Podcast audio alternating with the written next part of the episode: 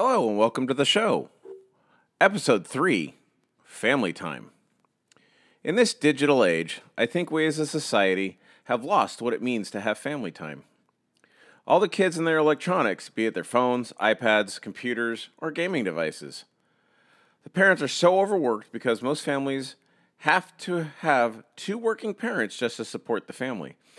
I have a well paying job and have considered on more than one occasion going out to find a second job. But thinking about that has an unintended consequence. I will lose even more time to spend with my family. Ironically, I'm doing a podcast today on family time. I want to spend time with my kids. That isn't something that I had just driving them to and from their individual assemblies or their outings or what have you. I still try and make time for family game night, but it never seems to come to fruition. My daughter has her performances with her school band, she has her youth group, and she has karate. My oldest son has finally found his thing, and with my sister's encouragement, started rock climbing at a local rock climbing gym. What are we to do? There are many things I can do with my family that doesn't involve driving. I took the kids to the park the other day, even though I wasn't directly playing with them. I was joining them running around and playing until they wanted me to play with them. My youngest son and daughter love to roughhouse with me all the time, but don't know when to stop. This is awesome family time for me. I pseudo roughhouse with my oldest son because he doesn't like to roughhouse that hard when we do. Playing board games is fun until my youngest son gets overly competitive, competitive and that it isn't fun to play anymore. He gloats when he wins and throws a fit when he loses. Such a wonderful double edged sword to deal with. My youngest son also likes to play catch now, which is awesome because he loves to throw it past me. So now I have to go running after the ball and he starts laughing. My oldest likes to play catch, but on a lower level.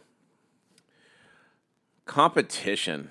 In today's digital age, a lot of parents are in a competitive battle with kids' electronics.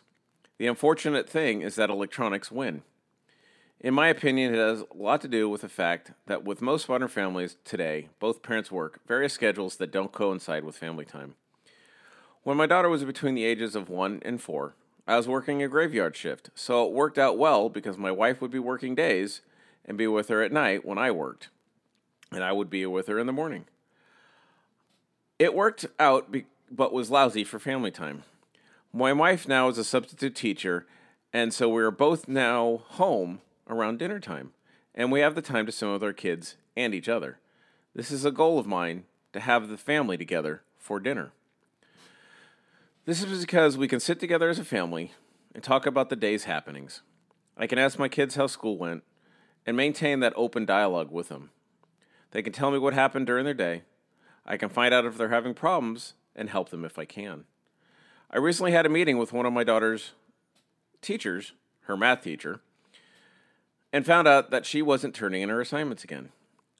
Thankfully, her math teacher allows for assignments to be turned in after they are due. He doesn't like to assign homework, but from what I got, he has to assign some. My daughter just has to turn it in. I also found out that my son was keeping a few people from being bullied by another child in class. I was proud of my son because he didn't resort to his karate skills, he just used his head and mouth appropriately. In closing, tell me how you guys want to spend your family time or how you spend your family time, be it playing games, playing catch, even playing video games. Let me know. Send me a text, send me an email, or leave a voicemail. Have a great night. Along with voicemail and email, you can also reach me at www.mikeshain.com. That is www.mikeshain.com.